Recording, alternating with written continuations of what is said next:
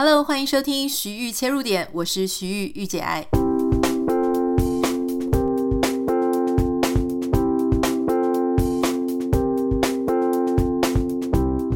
Hello，欢迎你收听今天的节目。今天呢，想要跟大家分享一个我最近正在看的书哈，正在阅读的书。这本书呢叫做《孤独世纪》。我不太知道你。是不是常常会觉得自己很孤独，或是偶尔你就觉得自己很 lonely 哈？如果你真的有这样子的想法，或者你有这样的问题的话，其实你可以看这本书。因为在我看这本书的时候呢，我就觉得说，哦，原来以前我们都会觉得说，孤独好像是存在于我们自己心理上的一种状态，好像是简单讲，好像是没朋友、没家人，或是说跟朋友、家人很疏离。可是这本书呢，它其实更加丰富了，我觉得也很有道理。就是其实不只是呃一个人住啊，就是独居，独居不等于孤独，因为有一些人独居独处，他很快乐，而且很充实、很丰富，他没有感觉到他很孤独。可是有一些人呢，他有伴侣、有家人，或是常常也有朋友在身边，可是他却觉得他很孤独。在这个孤独呢，它可能不只是存在于我们跟家人朋友的互动，同时它也跟我们跟这个社会上，呃，当权者、执政者或是一些呃我们自己的权利、人权有没有受到公平的对待，有没有感觉自己被保护，这个是有关系的。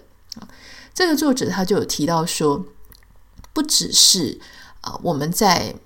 可能没有身边的朋友啊、家人支持的时候，我们可能感觉到孤独。如果我们在一个社会当中，我们觉得说我的力量非常的微薄，我没有办法改变这个世界，我没有办法改变这个我不喜欢的处境，或者说我觉得当权者一定不会听我们的话，我觉得反正呃那些中产阶级啊，那些当权得利者，就是跟我永远做的事情、想做的事情、想坚持的东西就是不一样。永远处在这一种对立面的时候，啊，这个很容易让人家觉得孤独。他觉得他自己没有能力为社会上做什么事情。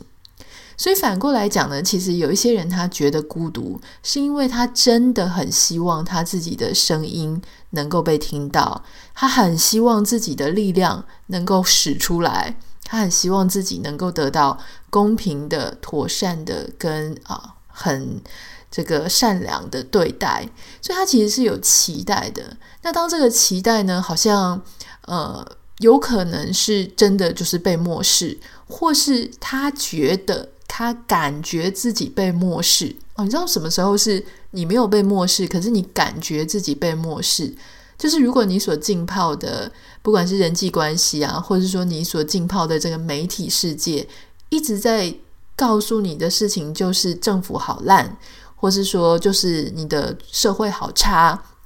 你就是如何如何的不好，其他人如何如何的好的时候，久而久之，你知道那种就是洗脑的过程当中，就会让你觉得你越来越加无能为力。其实你的状态或许在客观条件上来说，并不是这么差，也不是真的这么无能为力，可是你却感觉到深深的无力。这种人自己的感觉，他其实是呃，不只是心理状态，还有大脑认知的状态哈。所以他其实是没有一个客观的标准。所以有可能有一个人，他很其实他是在其他人看起来都很好，很有权利，他其实能够改变他的状态，可是他自己却感觉他没办法。所以这样子的状况的时候呢，就会让一个人就觉得他自己很孤独。好，那这本书呢叫做《孤独世纪》了哈，是先觉出版社。呃，这个作者呢，他是一个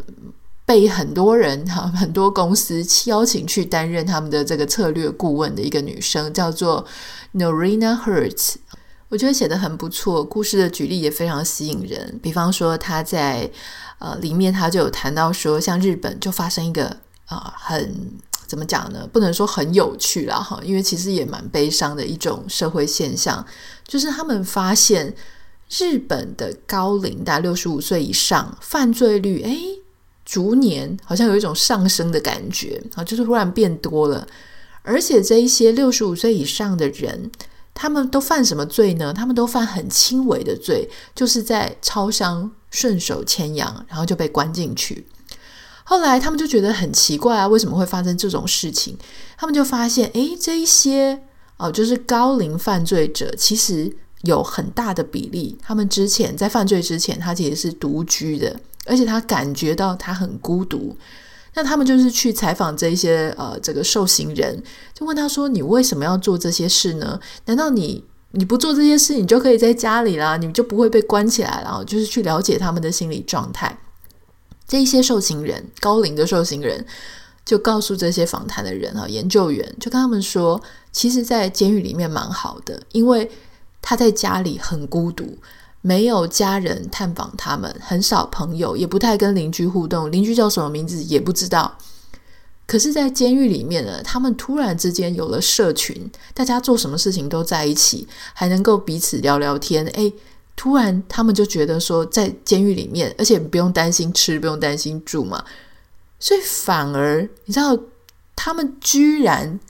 就是为了去住监狱，然后故意去犯那一些很小的罪。换句话说，他们感觉到孤独是比坐牢更可怕的事情哦。所以，你知道，在看这本书的时候，我就觉得很惊讶。我想说，哇，居然孤独真的是要把人逼疯了哈！好，我们先进一个三分钟的小单元。那在这个三分钟的小单元之后呢，我有想要跟大家分享一个我最近认识的朋友，在加州在健身房认识的一个韩国的妈妈。这个韩国的妈妈呢，她就跟我分享了。我觉得他的人生故事哦，非常的激励人心。三分钟赞助小单元之后，回来再跟你分享。今天的三分钟赞助小单元要跟大家聊的是一个很私密的话题，很多人可能觉得不太好意思聊，但是我自己是觉得，不管什么样的议题，只要我们平常心看待就没有问题哈。好，到底是什么话题这么秘密呢？就是关于您腋下如何，超级害羞，对不对？好，现在天气因为渐渐就暖和起来了嘛，很多人都会有一些腋下流汗啊，可能会臭臭的一些问题。我记得我小时候不太知道要用止汗产品，可是因为我自己本身又对气味很敏感，所以就会常常觉得不太好意思。后来我出社会之后呢，我就发现说有一些同事啊，然后朋友啊，他们其实是有很严重的狐臭，我就会帮他们很焦虑，就很想要送那种止汗剂给他们，可是又很怕说这样子贸然送礼物啊，可能会刺伤人家的心。那事实上呢，其实现在关于狐臭已经有很多的治疗方式可以改善了，而且以前呢，你可能会以为说一定要用侵入式的治疗，那现在其实也不用了。有一种全新的疗程叫做 MiraDry 清新微波。那因为很多的名人啊、艺人啊，大家都有在做这个疗程，所以现在最近还算蛮流行的。你如果要进行这样子的疗程呢，你应该要去的是医美诊所啊。那像是呃，比方说维格医美，它就有进行这一套疗程，所以你就可以去维格医美先做一些专业。碘淀粉检测，哦，就是你先去确认一下，看看你自己腋下出汗量的情形。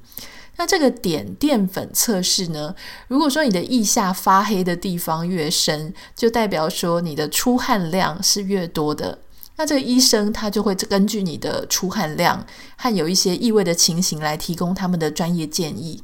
所以，如果你遇到这种情形啊，你千万不要一个人就躲在房间里面默默的苦恼哈。以前真的很可怜，因为我看到我同事啊，他们十几分钟就会冲到厕所，用那个湿的卫生纸啊，一直擦一直擦。我觉得真的好可怜，而且真的没有用。所以我建议你们还是直接啊有这个问题的话，或是你的亲朋好友这个问题的话，建议他直接到诊所跟医生讨论看看。那我刚刚提到的这个维格医美，它引进的 MiraDry 清新微波疗程，它是可以治疗腋下汗腺异常的分泌嘛，持续的减少腋下的排汗量，那它就可以改善体味跟汗臭。那这个呃疗程呢，它其实是荣获美国 FDA 啊、呃、许可核准，用于治疗腋下多汗症的仪器。啊，那同时呢，它也被欧盟 CE Mark 以及台湾卫福部啊 TFDA 合法认证。那这个 miraDry 最好的地方呢，就是它不用侵入性的手术，所以就不会发生像大家担心的代偿性出汗的问题嘛。如果说我们是去做那种传统的汗腺刮除，就是所谓的侵入性手术，那就有可能在身上不只是留疤，而且最糟糕的事情是，它的汗腺很可能会跑到别的地方。我相信大家都有听过这件事情，而且加上呢还要长时间的修复，所以很多人只要一听到说哈要做手术，就会很怕、很排斥。那这个问题，就说你这个腋下会有异味的问题，就一直没有办法被解决。所以最后有一点非常非常重要，一定要提醒大家哈。现在因为医美诊所，大家知道有一些不肖商人或是不肖诊所，会常常有很多以假乱真的假货。所以如果大家到诊所去做疗程之前啊，你可以先到这个 miraDry 的官网去看一下那些有经过认证的诊所，然后去找这些诊所。那你确定疗程之后呢，你可以请诊所给你看这个产品的外盒啊。因为这个产品的外盒呢，它会它的封口的地方会有立体的镭射防伪标签，那上面有一个水滴的 logo 跟这个 Miradry Fresh 的字样哈，那就是你要去比对一下，而且还要请现场人员在你面前拆封。总之就是要确认这个探头它是全新的，没有被使用过的啊。那如果说你觉得这一整套很复杂，很担心，那你可以就直接去我刚刚讲的哈，比方说原厂认证的维格医美，这个维格医美呢是四维八德的维，人格的格哈，你可以查一下，或是你就点开今天的节目简介栏，我会提供诊所的连接。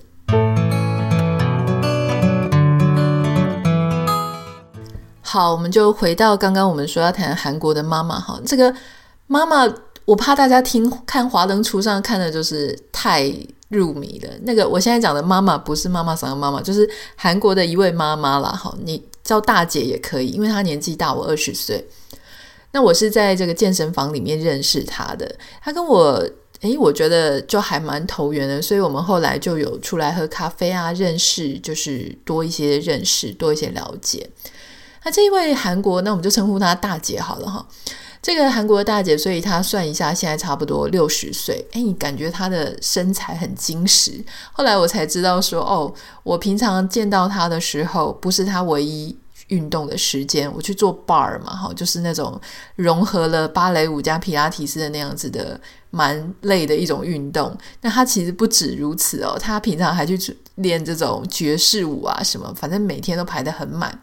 而且最令我惊讶的事情是啊。因为人在美国，特别是加州，你会发现说，人家都说，因为加州华人真的非常的多，或亚洲人非常的多，所以你在这个地方呢，如果你都不会讲英文，说真的，你还是可以活得很好，活下去哈。可是这个妈妈呢，呃，就是她六十岁啊，你知道，你听她的口音，你就知道她不是从这里长大的，甚至可能也没在这里念什么大学之类。但是呢，他的英文口语算还蛮溜的，哎，所以我们就很惊讶。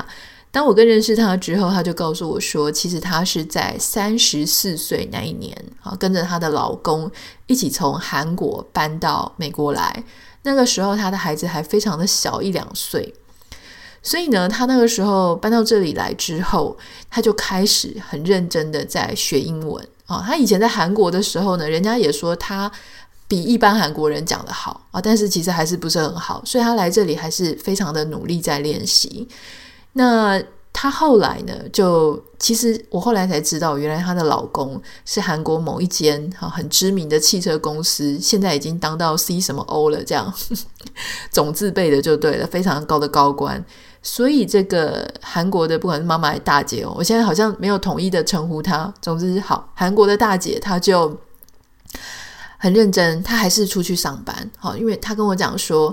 他呃第一个目标就是先把英文练好，所以他就是去什么社区大学学英文，然后用各式各样他能够呃，他说当时因为他是等于一九九几年就来到美国。所以他那个时候呢，诶，网络也不是很发达，他就抱着一个字典，看到的单字呢，他就尽量的去查，然后还跑去图书馆当义工、当志工，反正他用各种方法要去把他的英文练好。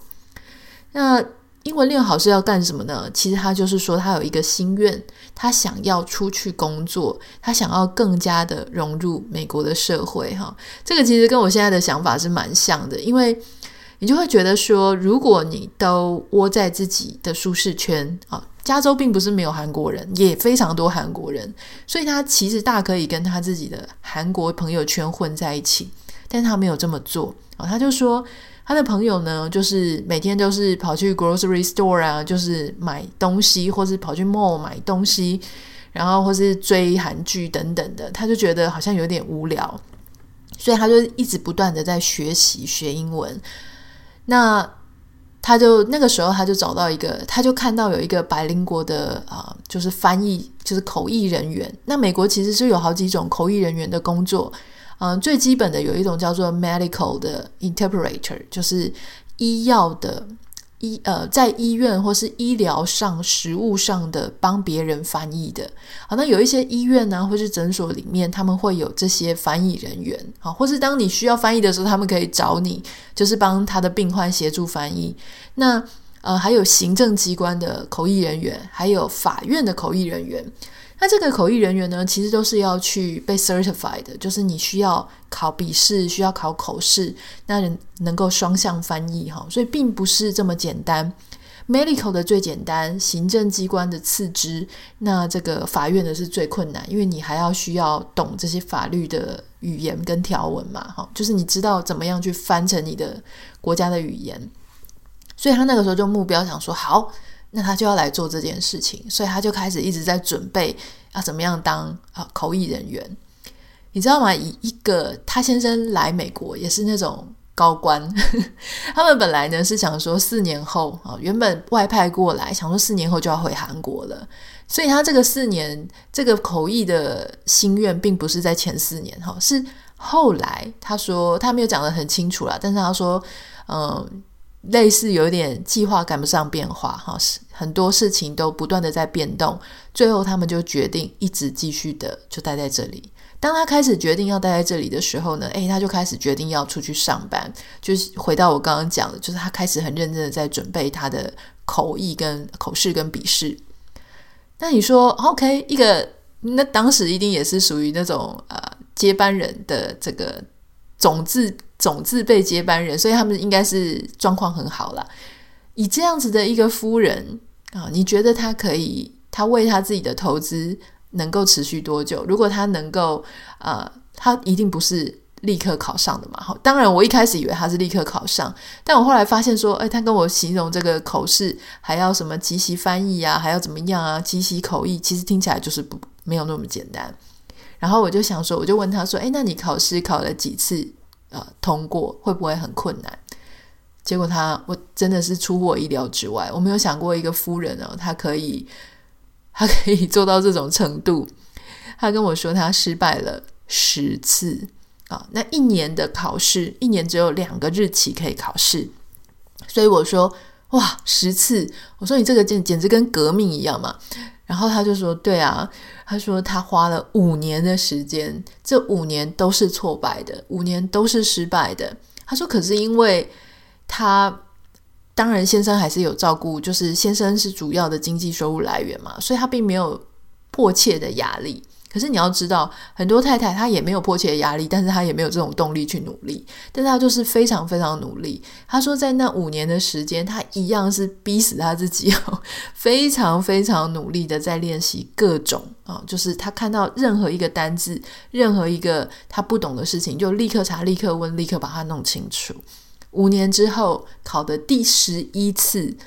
终于让他考成功了。后来他就在这个法院担任。口译人员担任了好几年的时间，一直到前两年，因为这个疫情的关系，所以他才渐渐的就没有做了。我听到这个故事的时候，我已经觉得非常激励人心了。我想说，哇，不缺钱，然后什么都没有缺，呃，他根本没有缺，可是他却还是这么努力，哈，这个真的是我觉得蛮值得尊敬的啦。但不止如此哦。后来呢，因为我跟他在喝咖啡的时候，他的女儿刚好打电话来，他女儿在纽约当医生哦。那他女儿打电话来呢，他居然是全程跟他女儿讲英文。这个事情让我也是非常惊讶，因为你知道，如果说我们一般哈，我所看到几乎所有的华人家庭，几乎九成以上华人家庭的华人爸妈，好，就像我们这种第一代的，呃，跟小孩子讲话绝对都是讲中文，就是让他们在家里是学习母语啦，那出去的时候就讲英文。我就问他说：“为什么你会跟你的孩子是讲英文呢？”因为你听他的口音，你也知道他一定是讲韩文，他是比较自在的。可是他还是讲英文。他就跟我讲说，在他的英文还没有这么溜、没有这么流畅的时候，小孩还很小的时候，他确实是跟他们讲韩文。可是随着小孩年纪渐渐大了，在学校有自己的生活圈，甚至就出去外面啊、念大学，然后出去职场上班之后，他就开始逐渐他的英文也变更好了。他就开始跟他的小孩尽量都是用英文。他跟我说，除了他自己可以练习英文之外啦，他说最主要的一件事情是，他跟他呃这个他自己跟他孩子的互动当中，他发现如果什么事情，因为小孩子毕竟他的环境就是在美国，所以他有很多的用语，他遇到很多的事情都是直接非常直觉就是英文，所以如果他还要把这个事情呢，另外又找一个适当的语言翻译成韩文，又让父母要了解。除了他觉得他自己啊，这个呃韩国的大姐，她觉得她自己可能会过分依赖她自己的母语，而没有办法更进一步。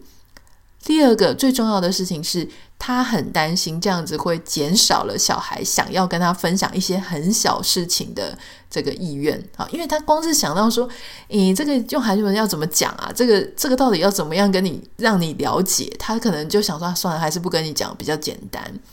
那他说，因为彼此这样子哦，就是因为有这样子的一个想法，所以他就让他自己的语言越来越多，越来越丰富。让他跟他小孩子的沟通其实是没有问题的。那他小孩呢？诶，也觉得很轻松。跟爸妈聊天的时候，他可以很直觉的，因为其实你知道，小孩两岁就到美国来，他基本上他的真正的最主要的语言就是英文，所以他也可以跟他爸妈哦聊很多很多。那这个其实是一种好的循环啊，因为他就说，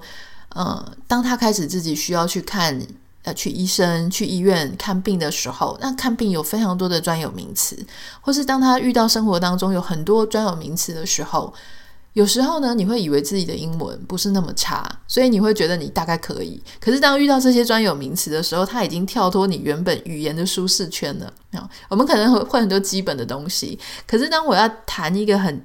比方说像我之前去医院的时候，我光是要跟。呃，这个医生谈说什么子宫内膜异位啊，或是呃羊膜穿刺啊、高龄产妇啊，有很多的这种 term 你就讲不出来哈，所以呃，他就跟我说，因为他就尽量跟小孩就是讲，然后让他自己的语言词汇越来越丰沛，越来越多，诶，所以。他什么事情都可以自己做。他说有一天呢，他的小孩就跟他讲说：“妈妈，我真的好感谢你，很认真的在学英文，因为这让我跟你的沟通变得很容易，也让我的生活变得很容易。”因为他就告诉他说：“哦，其他他其他的韩国同学。”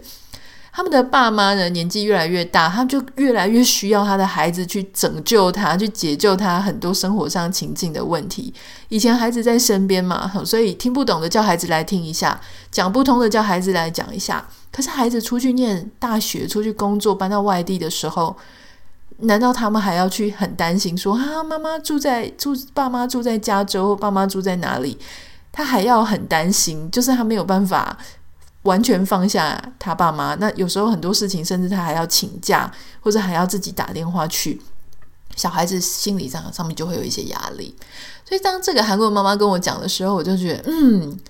还蛮有道理的。好，虽然我不能说，因为其实每个家庭的状况都不太一样，好，所以我不觉得有什么是对或是错。可是因为我从来没有听过这样子的想法，所以我觉得诶，还蛮 inspiring 的，就是还蛮让我觉得呃多了一层思考，要原来也有这样子的可能性。那我就跟他聊到说，对啊，因为其实我比较常听到的是很多人哦，他们感觉住在这里就是为了孩子的教育，所以当孩子呢好像念了大学或是出去工作之后，诶，这个爸妈就是。包袱款一款，就说要回台湾、回亚洲，或回哪里？那当然表面上就是说啊，因为呃这个台湾的健保很便宜啊，或是因为什么，毕竟自己的还是自己的家乡啊。可是我那时候就心里想说，都已经来到美国啊十几二十年了，你怎么确定当你回到亚洲的时候，那个亚洲还是你内心想象的那种亚洲呢？好，就是这十几二十年，难道你觉得是无缝接轨就可以回去的吗？可能也改变的跟你想象的很不一样。那究竟那当中为什么？好，就是这个健保它可能也是一个理由。可是如果你在美国，你有呃有保险或者有一定的东西的时候，那当然很多人对自己的身体状况是有不安全感啊，这是其中一种可能。但其实是不是另外还有一个可能是？因为语言的关系，哈，语言一直没有办法变成自己很像母语或是接近母语的阶段，或是因为自己就像我刚刚讲的，依赖孩子或依赖很多其他人，没有办法去更跨出自己的舒适圈的状态下，所以会永远觉得跟一个呃。英语系的国家格格不入，我觉得这可能是一个可以去思考的点。好，我不能说这是解答哦。我觉得凡事都有很多不同的面向。但如果你也担心自己是可能很难去融入一个社会，好，因为为什么要讲这件事情？就是因为我们前面在讲孤独嘛。讲到孤独，就说其实孤独它有一个很大的原因，是因为我们觉得我们自己在这个社会里面是边缘人，我们不是属于这个社会里面的。一环，我们永远不管是怎么样，那个存在的感觉，就觉得说这只是我暂时居住的地方。那就像我我刚刚讲的这个韩国的大姐，她为什么让我觉得哎，好像耳目一新的感觉？是因为我觉得她真的就是铁了心，她就是一辈子要留在美国了，所以她是拼了命的去把她的英文 那些根本很稀有的，你平常生活也许不会用到，但是她只要看到感到。只要找到这个这样子的单字，不懂的东西，他就把它弄懂。诶，慢慢的，他就开始越来越觉得，他跟这个社会哦，他没有什么太大的隔阂，或者说他觉得他能够跟别人沟通无障碍，至少能够让别人知道他在讲什么，然后他也了解别人在想什么。慢慢的，逐渐的，他没有觉得说这个不是他的家，他开始觉得这个就是他的家。我觉得这个当中呢。呃，让我去 A 口到，就是我们今天跟大家介绍的这本书，叫做《孤独世纪》。如果说呢，你也常常觉得说自己在一个非常孤独的状态，或是你不被了解的状态，你在社会上是一个少数，你没有自己的社群，没有自己的支援的团体的时候，诶，怎么样去面对这件事情？怎么样用不同的角度去思考这件事情？都很欢迎，你可以。把这本书找来阅读哦，这个是先觉出版社有一本书叫做《孤独世纪》，作者呢是 Norena Hertz 哈，诺瑞纳赫兹。